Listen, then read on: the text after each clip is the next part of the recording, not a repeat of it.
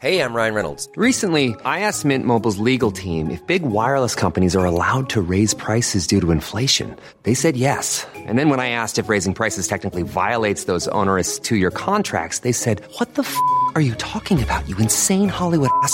F- So to recap, we're cutting the price of Mint Unlimited from $30 a month to just $15 a month. Give it a try at mintmobile.com slash switch. $45 upfront for three months plus taxes and fees. Promo rate for new customers for limited time. Unlimited more than 40 gigabytes per month. Slows. Full terms at mintmobile.com.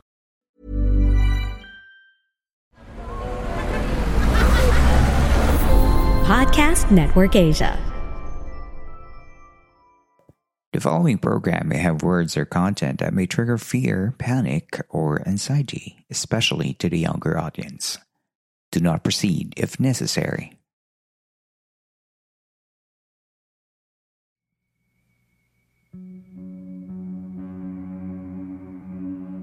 These are the stories that made it into our collective mind. Tales that were first heard of from far flung places and hushed whispers of the night. We dive deep into the mysteries and wonders that merged into the culture, history, and awareness of us Filipinos.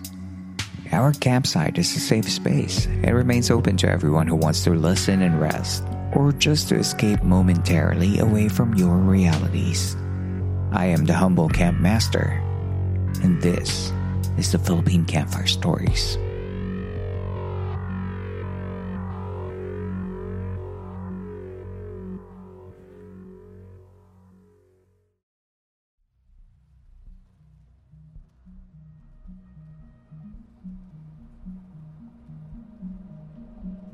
Welcome back to another episode of our podcast.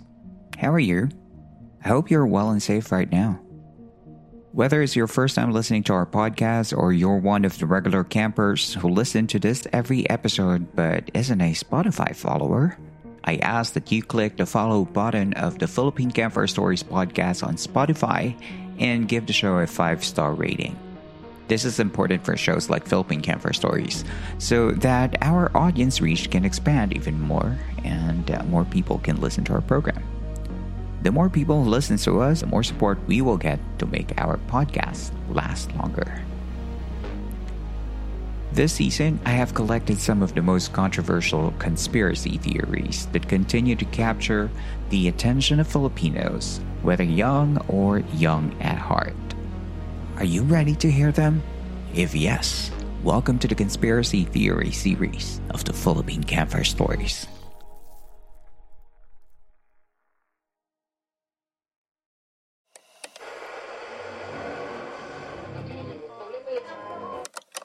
Ophir is a biblical land said to be rich in gold.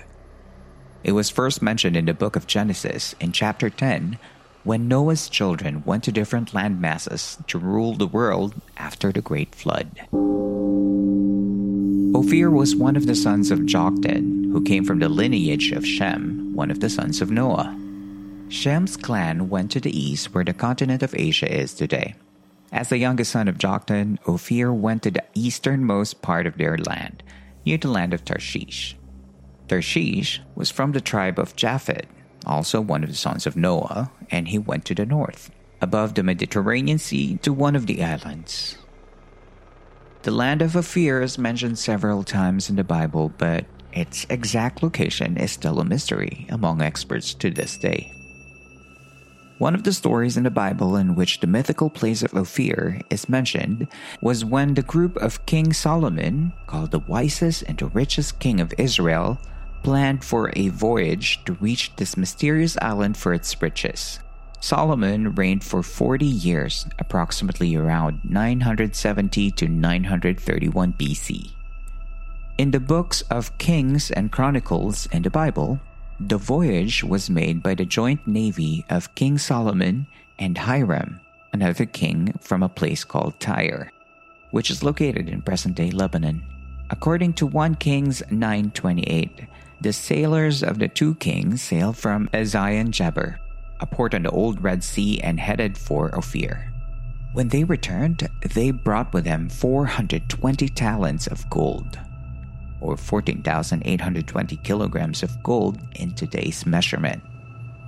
With the amount of gold that King Solomon obtained, it is estimated that he had more than double the amount of gold compared to the US gold bullion deposits in the New York Federal Reserve in our time. More than gold, many other things were imported by sailors from Ophir to Israel. Still from the Book of Kings, with the help of the Tarshish fleet, it is said that King Solomon had silver, ivory, monkeys, and peacocks. Because of the riches that were said to be coming from Ophir, this place never left the minds of old world explorers, treasure hunters, archaeologists, and curious conspiracy theories like us. The location of Ophir is speculated to be somewhere around the Indian Ocean or as far east as Southeast Asia, and that includes the Philippines. One of the first to cross from Europe around Africa to East Asia was the Portuguese Vasco da Gama, who started his voyage in 1497. Da Gama's colleague, Tome Lopes, mentioned that Ophir could be a port on the eastern coast of Africa, which Lopes documented in one of his journals. This new route to India and the spice markets in those islands that were discovered by Da Gama was a great success for Portugal, who were at that time going at great lengths to quote unquote trade with other nations. Da Gama's navy enforced trading with the rulers of India, blasting his way using their cannons to force themselves into the spice market trading. As a result, the Portuguese fleet were able to bring home imports such as pepper and other spices to Europe, earning them riches worth more than the gold. Because of Da Gama's route, he opened the road from Europe to Asia, and their rival country in world colonization, Spain, also sailed to Asia. One of the Spanish colonial documents is the Archivos de Indias de Sevilla, or General Archives of the Indies from Seville. Volume 3 of this document, it is written how to reach Ophir. Starting at the Cape of Good Hope in Africa, the voyage will pass through India, Burma, Sumatra, Moluccas, Borneo, Sulu, China, and end in Ophir. Ophir is said to be the meeting place of the ancient Chinos, Moluccans, and Lucios, a group of ancient Hebrews. Ophir, according to this document, is a group of islands, and if we consider these points, Ophir may actually be in the present day Philippines. When we return, let's delve further into this conspiracy theory. That and more coming up next. I'm Sandra, and I'm just the professional your small business was looking for. But you didn't hire me because you didn't use LinkedIn jobs. LinkedIn has professionals you can't find anywhere else, including those who aren't actively looking for a new job but might be open to the perfect role, like me.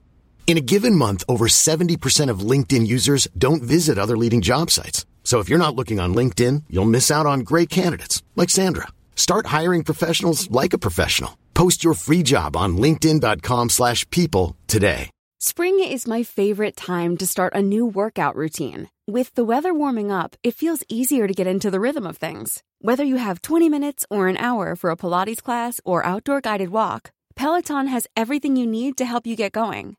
Get a head start on summer with Peloton at onepeloton.com.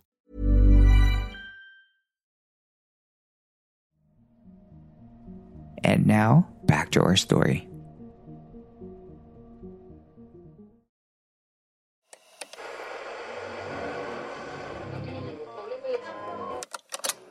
Another angle that reinforces the theory that Ophir may be the present day Philippines is how the ancient people from the Philippine Islands were described in the 16th century manuscript Boxer Codex.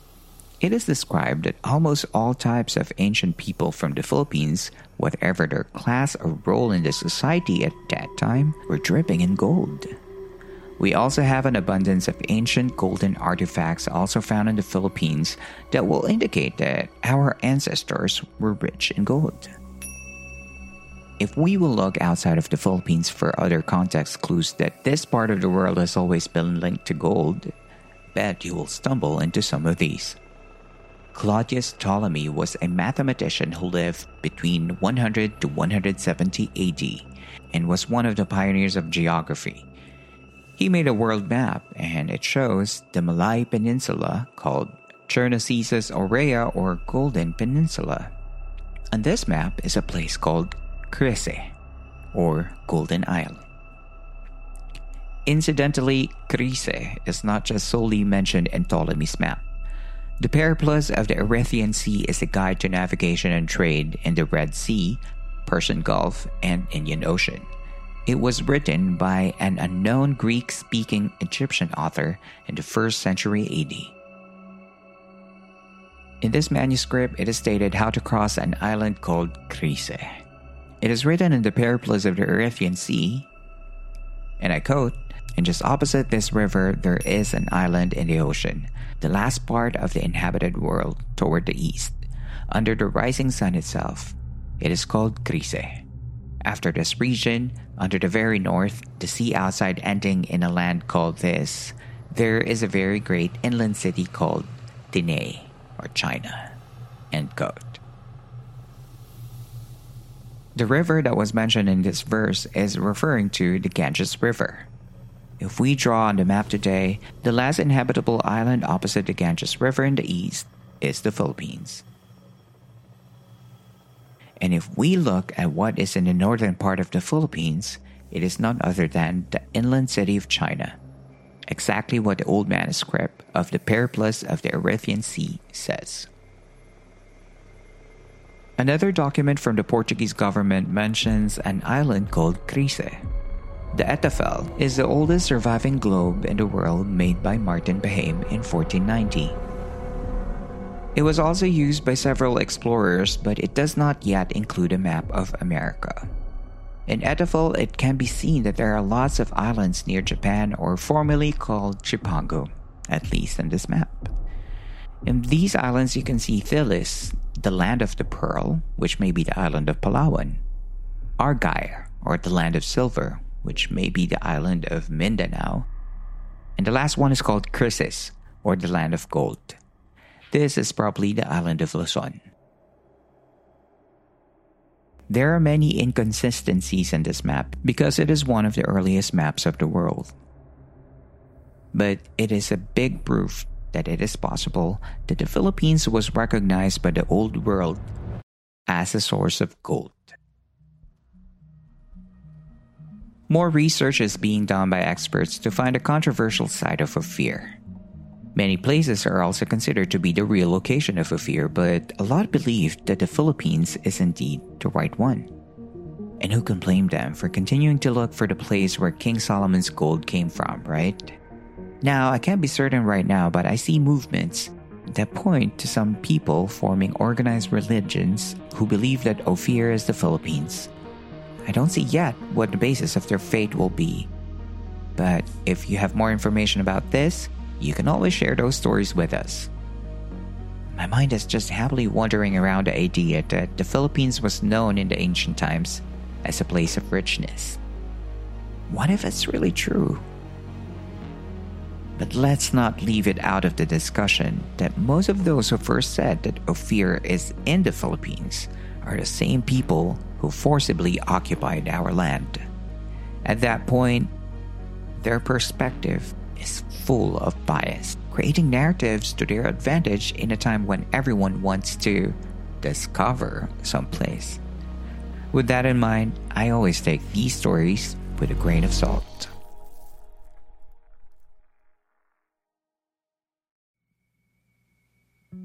The value of gold in the market has remained strong and in demand people still appreciate a good chunk of gold. And like gold, one thing that never loses its value is a good story. Just like the mythical place of Ophir and the richness of it. Whether it's in the Philippines or not, we can't answer that yet. However, a question still lingers. If we do live where there are hidden treasures of gold, where are they now? And who benefits from this? Join us for the Q&A portion of our episode on Spotify and answer the question for this episode. And if you haven't followed yet, Hit the follow button and don't forget to give our program a five star rating. This is where our story ends for tonight. If you like this episode, you can support the show by giving tips via Patreon, Ko-fi, PayPal, or Gcash. All the links will be posted in our episode show notes, and your tips help in creating this show. You can also help support the campsite by giving us a like or a follow in all of our social media channels, as well as giving us a good review in our platforms such as Spotify, Apple Podcasts, and even on our Facebook page. Your support helps us reach more people to listen to the show and help us share these fantastic stories. Again, thank you very much for listening. I hope to be with you again in the next story. I'm Earl, and this is the Conspiracy Theory series of the Philippine Camper Stories.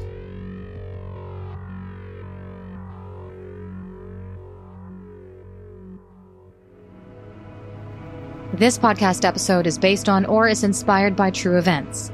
Unless otherwise indicated, all the names, characters, businesses, places, events, and incidents in this podcast are either the product of the podcast creator's imagination or used in a fictitious manner. Any resemblance to actual persons, living or dead, or actual events is purely coincidental.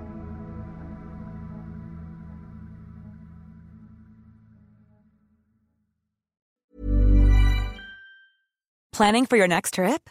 Elevate your travel style with Quince. Quince has all the jet setting essentials you'll want for your next getaway, like European linen, premium luggage options, buttery soft Italian leather bags, and so much more. And is all priced at 50 to 80% less than similar brands. Plus, Quince only works with factories that use safe and ethical manufacturing practices. Pack your bags with high-quality essentials you'll be wearing for vacations to come with Quince. Go to quince.com/pack for free shipping and 365-day returns.